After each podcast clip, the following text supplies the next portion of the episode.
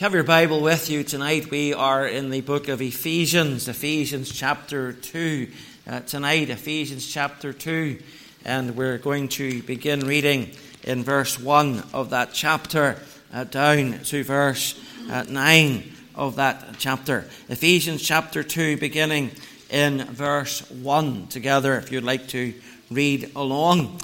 It says, And you hath he quickened who were dead in trespasses and sins, where in time past ye walked according to the course of this world, according to the prince of the power of the air, the spirit that now worketh in the children of disobedience, among whom also we all had our conversation in times past in the lusts of our flesh, fulfilling the desires of the flesh and of the mind, and were by nature the children of wrath, even as others. But God, who is rich in mercy for his great love wherewith he loved us, even when we were dead in sins, hath quickened us together with Christ. By grace ye are saved. And hath raised us up together and made us sit together in heavenly places in Christ Jesus, that in the ages to come he might show the exceeding riches of his grace in his kindness toward us through Christ Jesus. For by grace are ye saved through faith, and that not of yourselves. It is the gift of God, not of works, lest any man should boast. And we trust the Lord will add his blessing to the reading of his word. Over the past few Sundays, we've been thinking about how we can know certain things, how we can know the existence of God, and, and how we can know that the Bible is the Word of God. And then uh, last Sunday evening, we thought together about how we could know the Lord Jesus is the Son of God and the evidences that we have for that great truth. But this evening, we want to think about how we can know that salvation is the gift of God. And verse 8 of our reading states it explicitly. It says of salvation that it is the gift of God. There's a categorical statement there. Uh, Romans 6.23 reiterates the same truth when it tells us that the wages of sin is death, but the gift of God is eternal life through Jesus Christ our Lord. Now there's a big difference, is there not, between wages and a gift. A wage is something that we have earned, something that we merit, something that we deserve, but a gift is offered purely uh, on the grace or the favor of another. And so we can demand our wages, but we cannot demand a gift.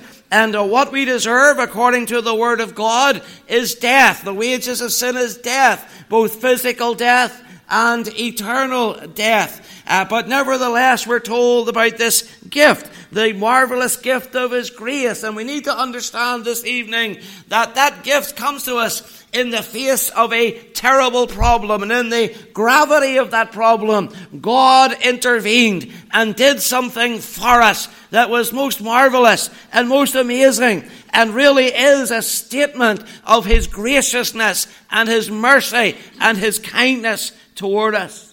Now, the first thing I want you to see tonight from our passage is this that man by nature is in trouble with God. We see that in uh, verses 1 to 3 of our text. You see, the problem that you and I face is clearly defined in these opening verses of chapter 2 of Ephesians. And here's the first of those problems stated in verse 1 that you're dead in trespasses and sins. If you're not a Christian, that's where you are tonight. You're dead in trespasses and sins. Now, Paul wrote these words not to a gathering of corpses. He wasn't writing to a funeral home. He was writing to a church full of people. And he says, And you hath he quickened, that's an old English word meaning brought alive. You hath he brought alive who were dead, who were dead in trespasses and sins. And when he speaks about them being dead or having been dead, he's not suggesting they were physically dead and now they're raised to life again, but he's stating a truth that they were spiritually dead, that they were separated from God. That's what the word death means. To die is to be separated. To die eternally is to be separated from God. And that separation began really at the moment of our conception.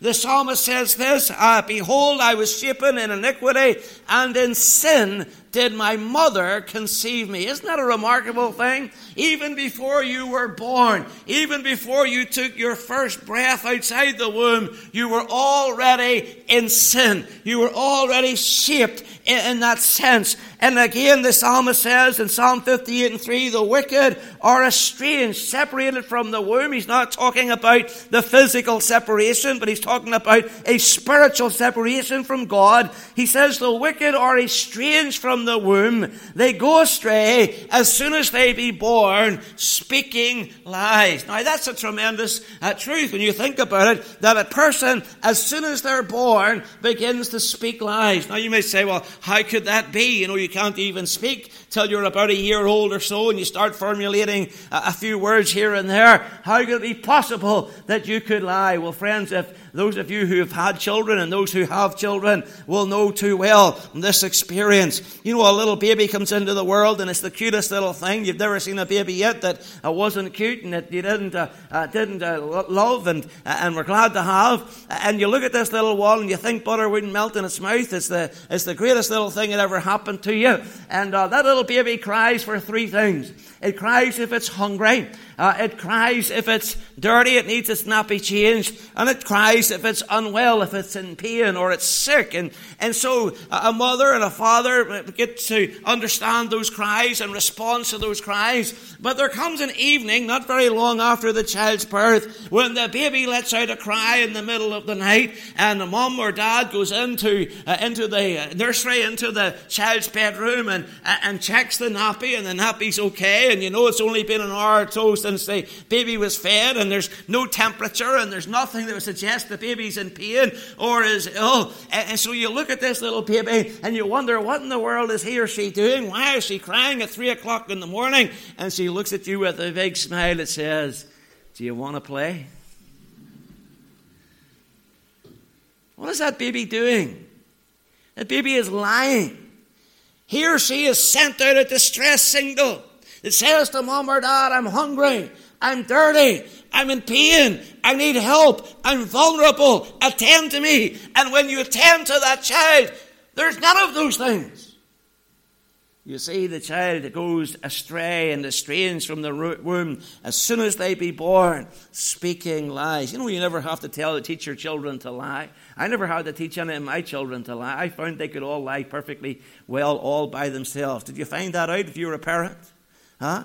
Even in the godliest of homes, you know, children, uh, children lie. They lie. I remember one time uh, my daughter was caught in a lie, and it was quite evident that she had lied, and, and it came down to, uh, you know, just her. She was the only person who could be possibly responsible for the thing that she was in trouble for.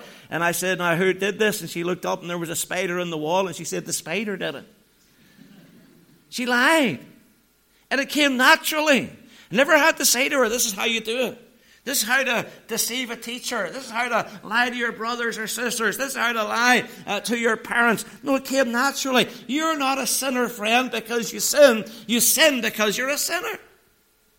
That's the reality. You'll do what your nature has conditioned you uh, to do. And you will sin because you're a sinner, and that's your problem. And outside of Christ, there's nothing you can do about that to fix that problem.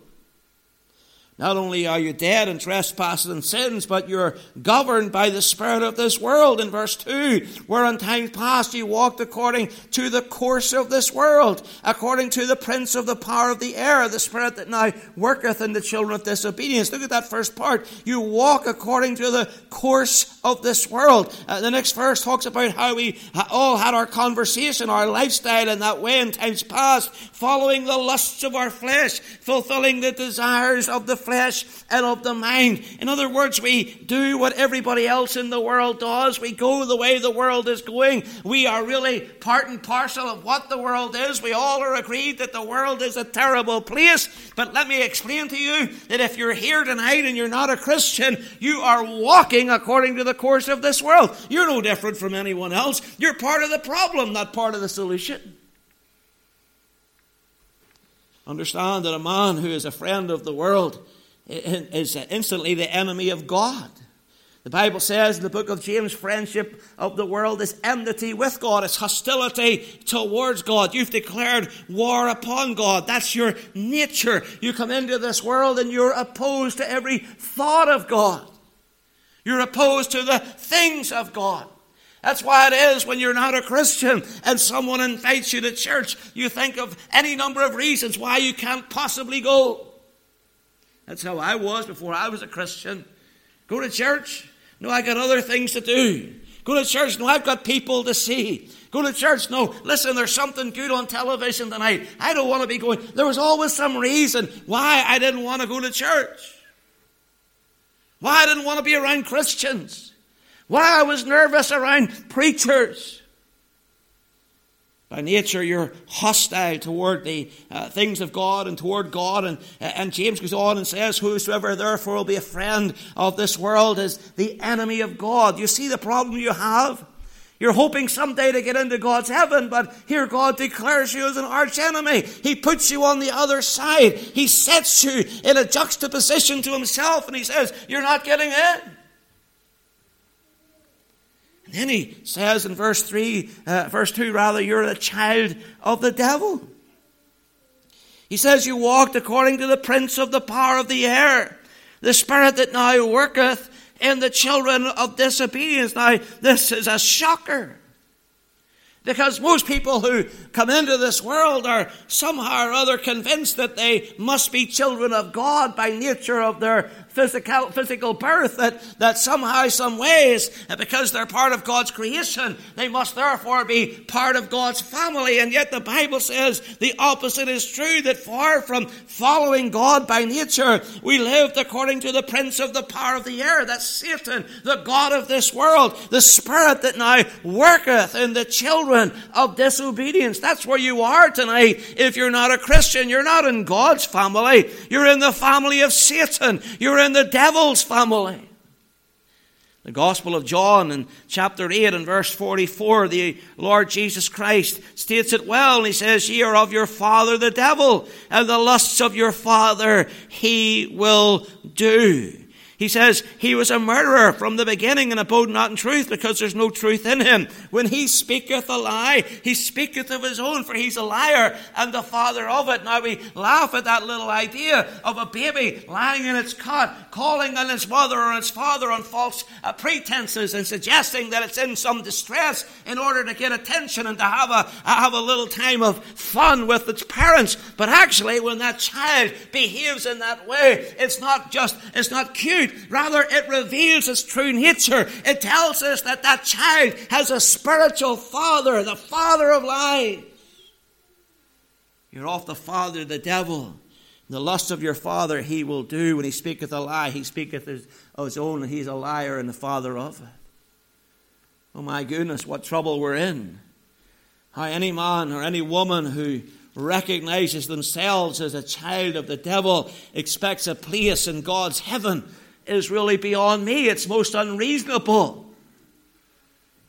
And then, fourthly, we see here in verse 3 that you're a child of wrath. It says there at the end of that verse, having detailed the lust of our flesh and the desires of the flesh and of the mind as being contrary to the nature of God, that we are by nature the children of wrath, even as others. What does that mean? It means as a sinner. It means as a child of the devil. It means as one who is sold out to the world. It means as one who is hostile. It means as one who's opposed to the truth of God, that there's only one place you can go in all of of eternity. If you die in your sin and that's to go to hell, you're a child of wrath.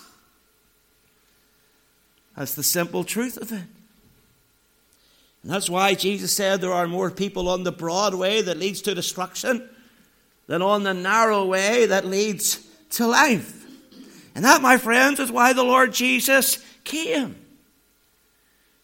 The Bible says that Christ Jesus came into the world to save sinners. The Lord Jesus says, I've come to seek and to save that which was lost. The Bible says that God commendeth his love toward us. He manifests his love. He showed his love toward us in that while we were yet sinners, Christ died for us. He saw the trouble we were in. He saw the predicament we were in. He saw the fix that we were in. He saw the trouble you were in, the predicament you were in, the fix that you were in. He saw that there was no way in all, and, and, and there's no way in any sense that you and I, in that state, you and I as being sinners, you and I as being naturally born as children of the devil, who follow the spirit of this world, who are children of wrath, there was no way we were getting into God's heaven. So the Lord Jesus reached out to us. And the truth is that if we had been and are left to ourselves, we're in terrible trouble with God. If you're here tonight and you're not a Christian, let me be very clear with you tonight. You are in trouble with God. You're in trouble with God. Now, man's solution to his sin problem is good works in religion. Somehow we get it in our heads that, well, if we just try a little harder, if we just do a little bit more good and a little less evil in our lives, that the good that we do will outweigh any sin that we're involved with, and it will all turn out all right in the end. But it won't. And I'll tell you why. First of all, because the Bible says so. Right here in Romans or Ephesians 2 8 and 9, it says, For by grace are you saved through faith, and not, not of yourselves. It is the gift of God. Notice what verse 9 says, not of works, lest any man should boast. There's nothing you can do. There's no amount of effort that will satisfy. There's no religion you may join. There's no religious ritual that you can undergo that will somehow uh, take care of your soul's need. It's not of works, lest any man should boast. There it is in black and white. God says He will not accept your works against your sin debt. There's no amount of human effort that He will accept in lieu of your sin debt. You say, well, Pastor, you don't understand if I do the best I can. You know, I appreciate I'm not perfect. No one's perfect. I appreciate that I've sinned and I appreciate there's things in my life that I'm ashamed of and that I've done wrong. Who hasn't? But surely if I try my best, surely if I do my best, it'll, it'll come good in the end. God will see the sincerity of my heart and, and He will open heaven's door to me. I rather liken this, if you can imagine such a thing. Imagine going away on holiday, a man and a couple, and they're away in Donegal on holiday. And the husband's looking out to sea, he's looking out across the Atlantic Ocean. And he thinks to himself, you know what? On the other side of that ocean is Newfoundland. It's Canada. I've always wanted to go to Canada. And suddenly he jumps into the water and he starts swimming out into the depths of the Atlantic. And his wife looks at him and says, What are you doing? He says, I'm going to Canada. And she says, Don't be daft. You, are not that strong a swimmer. And he says, Don't you worry about me, love. I'm going to Canada. And he keeps, keeps swimming in that direction. And his wife says, Have you taken leave of your senses? How, what in the world makes you think that you're going to be able to swim the Atlantic Ocean and get to Canada? And he looks back at her and he says, But I'm doing the best that I can. Doesn't matter if he does the best he can. The chasm between the west of Ireland and the east coast of Canada is so great that no man, no matter how capable he may be, is able to cross it, able to traverse it. And so it is in the gap between, uh, between heaven and earth, between man and God. Such is the chasm between them that there's not a man, no matter how noble he may be, no matter how highly he's thought of, no matter how committed he is to good living he can possibly bridge that gap between God and himself. God is not going to accept your works. You say, well, why wouldn't God accept my works? You know, why wouldn't He just let me do the best I can and let me into heaven when I die? Well, I want to give you a number of reasons. First of all, because our good works are rooted in self. Good works, by their nature, feed into our ego. They play into our pride. They make us feel good about ourselves and, and cause me to see myself in a way that is completely the opposite of how God sees me. Do you ever do something good? As man counts goodness. Maybe you're, you know, maybe you're at the, at the, uh, at, at, a, at the counter of a shop and you see a little charity box there. You drop a couple of pounds in the charity box. And you walk out like, you know what? I'm a pretty good person. Look at me. I've helped all those poor people with my two pounds. You feel good about yourself. Or you do something else, you feel good about yourself. You know, that's the nature of good works. They give me cause to boast. That's what verse 9 says, that God won't accept our works because if, we, if he does, then man would boast, not of works, lest any man should boast. We begin to think of ourselves as better than others, as holier than. I, I take on the persona of the proverbial Pharisee whom Jesus uh, spoke of when he says he prayed, I thank thee that I'm not as other men are, extortioners, unjust, adulterers, or even as this publican, this sinner that was standing beside him. He said, I'm glad I'm not like him. Friends, listen to me. There's always somebody you can look down on.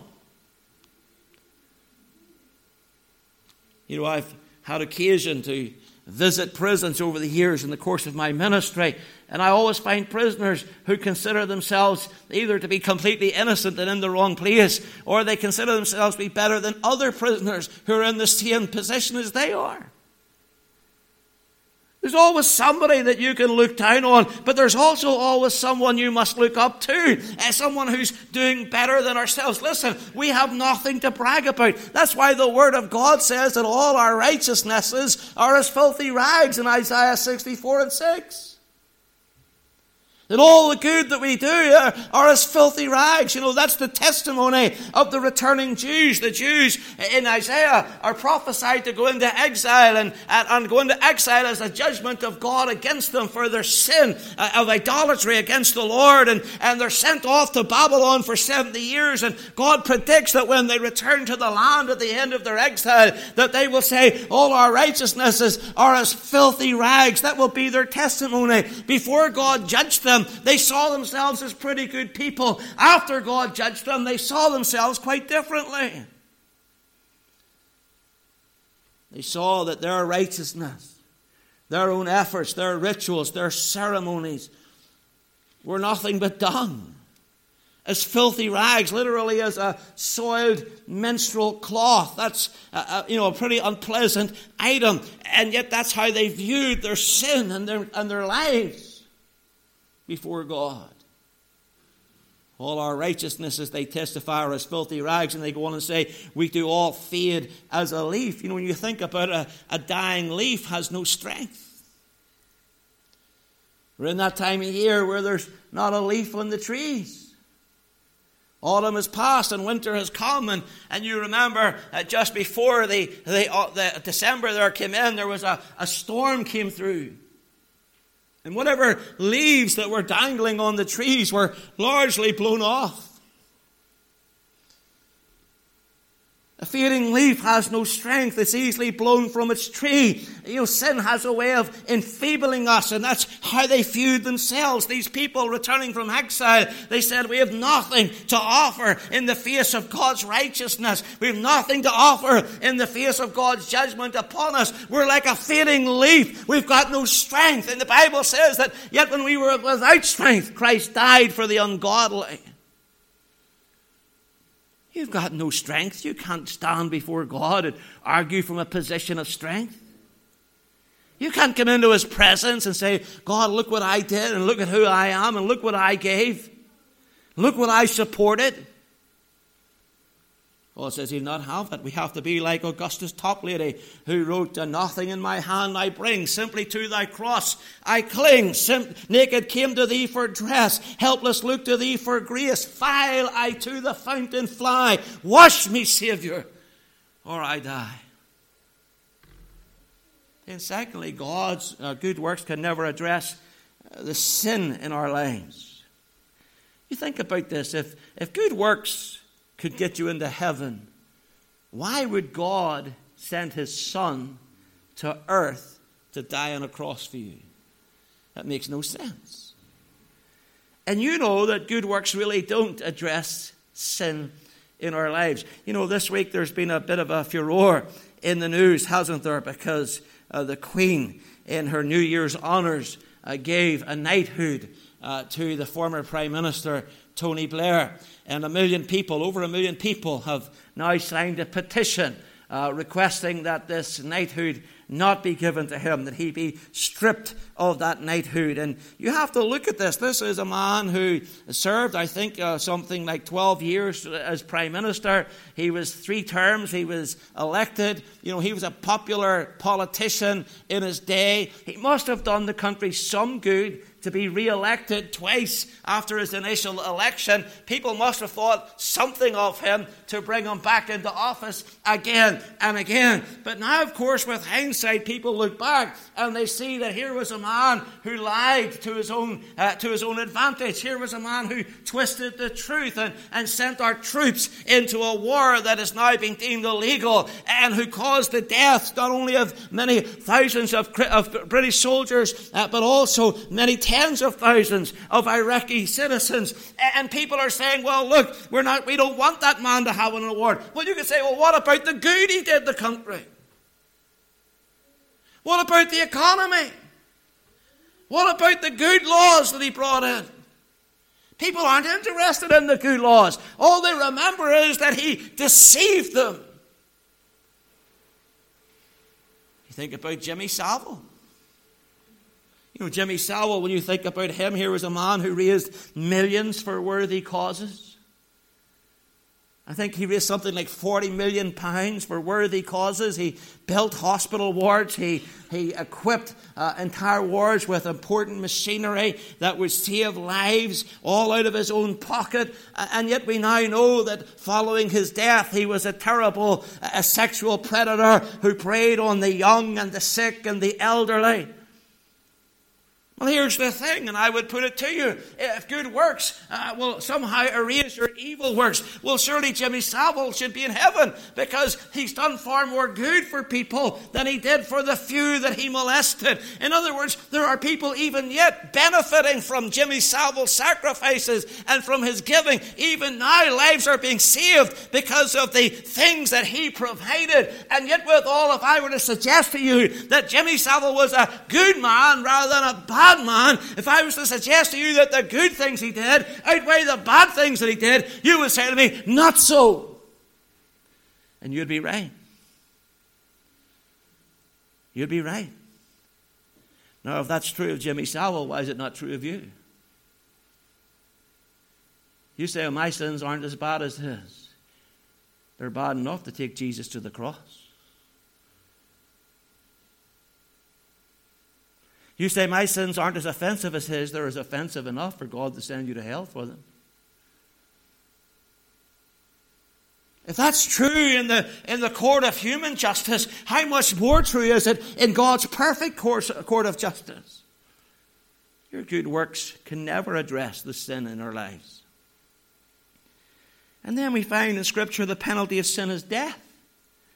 It's not good works. Scripture is clear the soul that sinneth it shall die. You know, the, the, the, Bible is clear the day that God says to Adam and Eve, the day that thou eatest thereof, eatest of the tree, thou shalt surely die. James says that when lust is conceived, it bringeth forth sin, and sin, when it is finished, bringeth forth death. The wages of sin is death, says the Bible. The wages of sin is not good works. The wages of sin is not penance.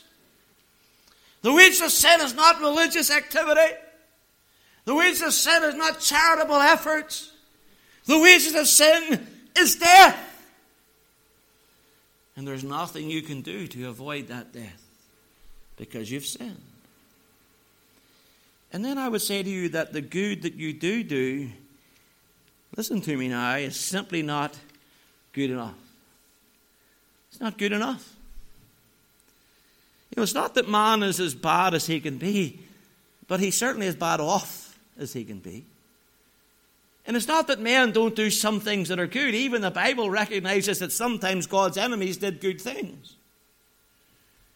But here's the deal the good that you do is not good enough. You see, if you want to please God, if you want to do good by keeping His commandments and, and obeying His word, you have to keep the whole law. You must be perfect. You know, James says that if a man keeps the whole law and fails in one part, he's, he's guilty of all.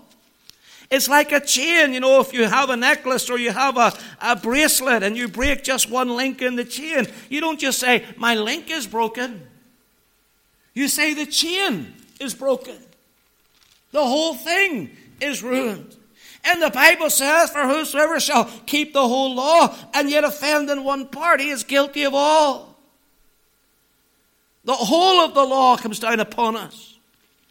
Jesus said this in his Sermon on the Mount. He said, Be ye perfect, therefore, even as your Father in heaven is perfect. You see the standard? The standard isn't being good, the standard is being perfect. Are you really going to stand before God and say, I'm perfect? Now, this is idea, this idea of being perfect is so shocking in, in Jesus' words there in that, in that Sermon on the Mount that some preachers say, well, the word perfect there doesn't actually mean perfect, it's just relative, it just has to do with maturity. Actually, it means perfect. You have to be perfect. There must be perfect conformity to all of God's demands, all of, all of which Jesus uh, clarifies in his sermon. He says to them, in effect, as he gets to that part of the sermon, he says to, Make it into my kingdom, you must never lust. You must always be faithful and honest, never deceptive, never vengeful, always loving, never hateful. You have to be absolutely perfect, as perfect as the Heavenly Father Himself. The standard is not other people. You see, the Bible says that Sometimes we, comparing ourselves with ourselves, are not wise. We look at other people and we say, well, he's the standard. I'm better than him. But the Bible says, no, he's not the standard. God is the standard. Christ is the standard. That's why the Bible says all have sinned and come short of the glory of God. Every one of us has fallen short of his standards. And, and friends, if good works could get us into heaven, I'll say it again, God would never have sent his son to die for you. Never. But he did. Why? Because you need him. So man's solution to man's problem, good works, simply falls short. But God's solution to our problem is His grace. And we see that in Ephesians chapter 2 and verses 8 and 9. For by grace are you saved through faith, and that not of yourselves. Uh, let me just get there. I'm going to misquote that, would you believe? For by grace are you saved through faith, not, not of yourselves. It is the gift of God, not of works, lest any man should boast. You know, grace comes in the form of a person. Grace comes in the form of the Lord Jesus Christ. You know, John introducing Jesus to us in his gospel says, The Word was made flesh and dwelt among us. We beheld his glory. The glory is of the only begotten of the Father, full of grace and truth. Says, You want to see grace in action? Have a look at Jesus. You want to see grace animated? Have a look at Jesus. You want to see grace at work? Have a look at Jesus. And by His grace, God affords us the gift of life eternal. In Romans chapter 5 and verse 12, Paul says this Wherefore, as by one man, Adam, sin entered into the world, and death by sin, so death passed upon all men, for that all have sinned. He says, For until the law, sin was in the world but sin is not imputed when there is no law. Nevertheless, death, the wages of sin, reigned from Adam to Moses, even over them that had not sinned after the similitude of Adam's transgression. It could be argued that others didn't do as badly as Adam did, but nevertheless they did sin, and nevertheless death reigned upon them. He says, even after the, even over them that had not sinned after the similitude of Adam's transgression, who's the figure of him that was to come but not as the offense, so also is the free gift.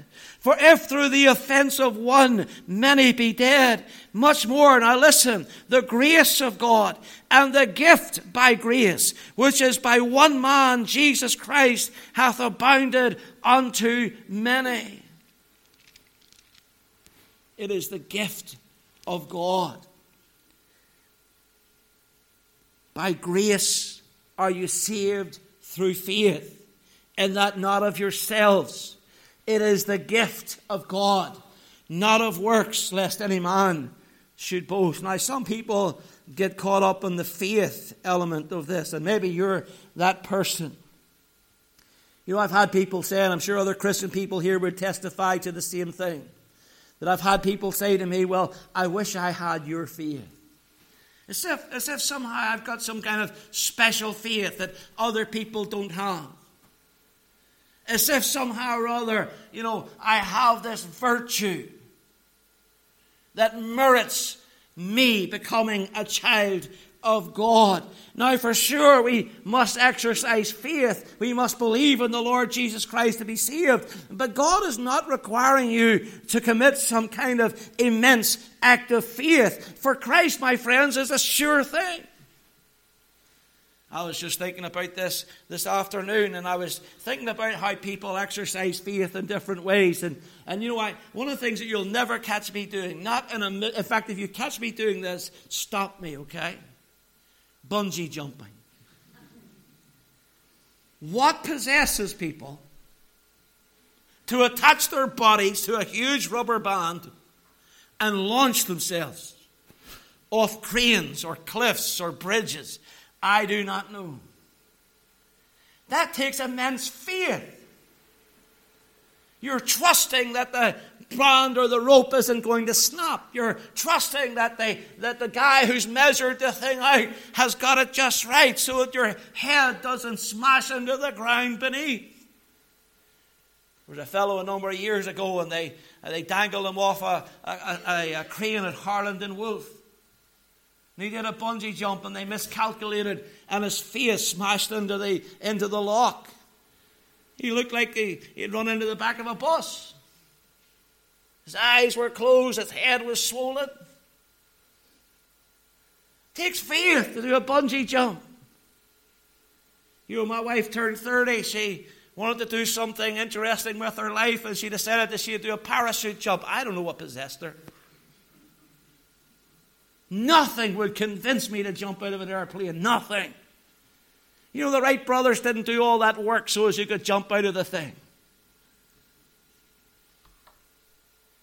Anyway, she went up on this little plane. She had a parachute attached to her back. She got out onto the wing all by herself. And she leapt out into open air trusting that the parachute was going to open. Thankfully, it did open.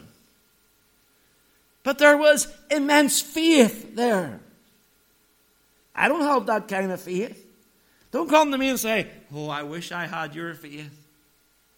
I don't have enough faith to jump off a bungee. I don't have enough faith to jump out of an aircraft. There's lots of things that my faith would never allow me to do because I simply don't have enough faith in those areas. But I'll tell you this, if you're going to trust Christ, you don't need a lot of faith. The Lord Jesus says you need faith as, as a mustard seed, just a littlest degree of faith. If you'll exercise the smallest ounce of faith, He'll save you.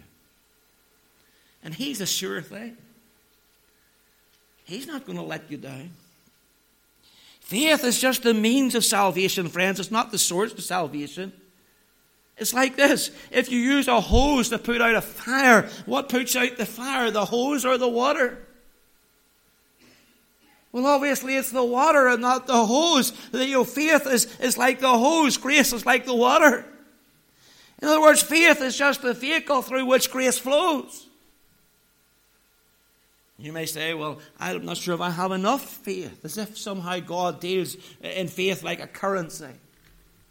As if he has some kind of counter at which you stand and, and you tell oh, God, well, I have this much faith. And he says, sorry, you don't have enough faith today. You come back and, and come back another day when you've got enough faith. No, that's not the way God operates. Salvation is never given as a reward for faith. Salvation is given as a gift of God's grace. And it comes in the person and in the ministry and work of the Lord Jesus Christ. Now, here's the thing. Paul made an interesting observation, and let's look at this. This is the last thing we're going to look at Romans chapter 4. Romans chapter 4. Paul made an interesting observation about grace and works. In Romans chapter 4 and verse 4, he says this. He's speaking of Abraham. We talked about this moment this morning in our morning service. Genesis chapter 17. In referencing Abraham's faith, the fact that he was justified by his belief in the things that God said to him. Verse 4 says, Now to him that worketh is the reward not reckoned of grace, but of death. But to him that worketh not, but believeth on him that justifieth the ungodly, his faith is counted for righteousness. In other words, Paul is saying if you work for someone, will you place that person in your debt? If you do a job, you're placing your employer in a debt. He owes you. You, you work all week, you, you know, you get your pay. Are you suggesting to me that the company you work for, the person you work for, when he pays you at the end of you know a 35 hour week or however long you've worked, that he's giving you a gift somehow? He's not giving you a gift. He pays you what he owes you for your service. Now, here's the thing God is no man's debtor. God's never going to be in your debt or my debt. You're never going to be able to go before God and say, Now, God, you owe me. You owe me. It's not going to be possible. You're not going to be able to hold him over a barrel and, and demand from him.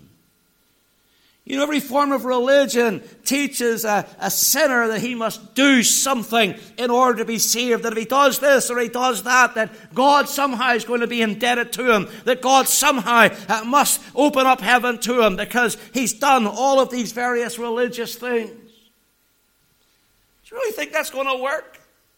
You imagine a man coming before God and, and God says, Why should I let you into heaven? And he says, Because I was baptized, because when I was a baby, somebody came along and sprinkled a little water on my head and, and gave me a name, or somebody took me and immersed me in a tank of water. You know, that's what I did, God. You think that God is going to look at what his son did on the cross at Calvary? Do you think he's going to look at the sufferings of Christ? Do you think he's going to look at those nail scarred hands? Do you think he's going to look back and think about the blood that was shed to get your soul into heaven and say, well, your baptism is far better than what he did? What a silliness. What a nonsense. Well, I go to church. Believe for you, the devil goes to church. The Devil's at every service. Why should you get in and he not get in? Oh, well, you don't understand. I, I give the charity. Really? You think that your giving the charity is going to somehow outdo God giving his son? I'm kind to my neighbours. I've no doubt that you are.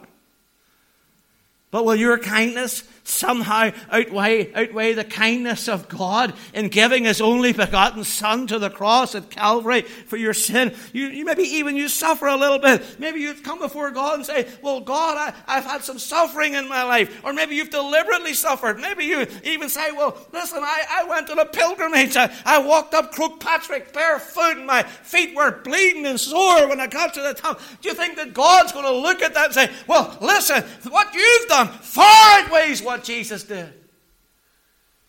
Of course not. Of course not. Friends, I want you to understand salvation is not about what you do, it's about what Jesus has done. And it's offered to you as a gift of His grace. And it comes that way or it doesn't come at all. You know, last week, I stepped on board an aircraft bound for Belfast.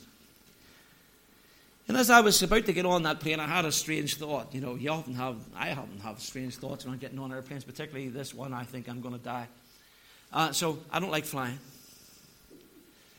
So I'm standing there, and everybody's chatting, and, you know, and at the gate, ready to get on board the aircraft. And I thought to myself, you know, we could, all of us could be 15 minutes or less from death. Do you want to go on holiday with me? Probably not. Uh, I thought to myself, you know, 15 minutes from now, this plane could go down. We could all be dead. Strange thought. But I stepped onto that plane anyway, a, a metal tube with wings. That's what a plane is. It's a big metal can with wings. And I stepped on it. You say, well, why did you get on it? Well, first of all, I trusted the manufacturers of the aircraft. I'm not sure who made that plane, but suppose it's Boeing. I trusted the people who work at Boeing that they had got all of the rivets in place and welded all the necessary uh, joints and uh, put all the parts together in such a way that this craft would fly. I trusted the science of aeronautics. I, I trusted the guys in the back room with their calculators and their drawing boards and their, and their design and, and they, their knowledge of aeronautics. I, I trusted them. I believed that they got it right. And then I trusted the pilot. Now, I'd never met the pilot. It might have been his first flight. You never have a pilot tell you it's his first flight, do you? Huh? Never comes on and says, Good morning, ladies and gentlemen, this is the first flight I've ever had. he never tells you that. But it could be his first flight. I don't know the man. He could be a lunatic for all I know. But I trusted that pilot. And not only did I trust the pilot who flew the plane, I trusted the engineers who maintained the plane in the previous landing who came out and checked that it had enough fuel, who came out and checked all of the joints and the bearings and everything that was necessary uh, to make that plane fly. I trusted those uh, engineers. I trusted the air traffic control people. There's an unseen figure in a tower who's up there looking at a screen that has little green dots or red dots or whatever color they are going across that screen. And he's making sure that one flight doesn't crash into another. I trusted that. I don't even know who that person is. He could be having a cup of tea. He could be sitting on his phone playing Angry Birds. I don't know what he's doing up there. But I stepped onto that plane and I exercised faith in the person in the air traffic control tower, both in Liverpool and in Belfast. I even trusted the people on the ground, the ground staff who ushered me onto the plane. I trusted they were putting me on the right plane. They weren't putting me on a plane to Beijing or someplace, but Belfast. And I trusted the meteorologists who gave the weather forecast that said it was safe that day for that plane to fly. And all through the week, we trust all kinds of people. We trust the doctor who, uh, when we go to him with our ailment, we put our, our life in his hands. We trust that man. Uh, we trust him to cure us. I, I trust the lawyer uh, who leaves my, uh, when I leave my case in his hands. I, I trust him to plead my case. I believe in the, in the person at the bank when I deposit money with that individual. I trust them. I believe that they're going to put it in the safe and keep it for me for a later date. You see, all the time you and I are exercising faith. Faith is no big deal. But grace is a big deal. And I believe tonight, as you should, in my Savior and in His good favor, in His grace toward me, when I put my helpless, hopeless case in His hands. And I commit my soul unto Him and trust Him to do for me what I could never do for myself to save me from my sin and to gift me with his life eternal. Friend, I want to say to you tonight there is a Savior from sin, and you can trust him. Come to Christ tonight. Believe on Christ tonight. Acknowledge your sin before him. Accept that he died in your place. Believe that he rose the third day. And call upon his name to save you. And he will. May God bless these thoughts to your hearts this evening. Shall we?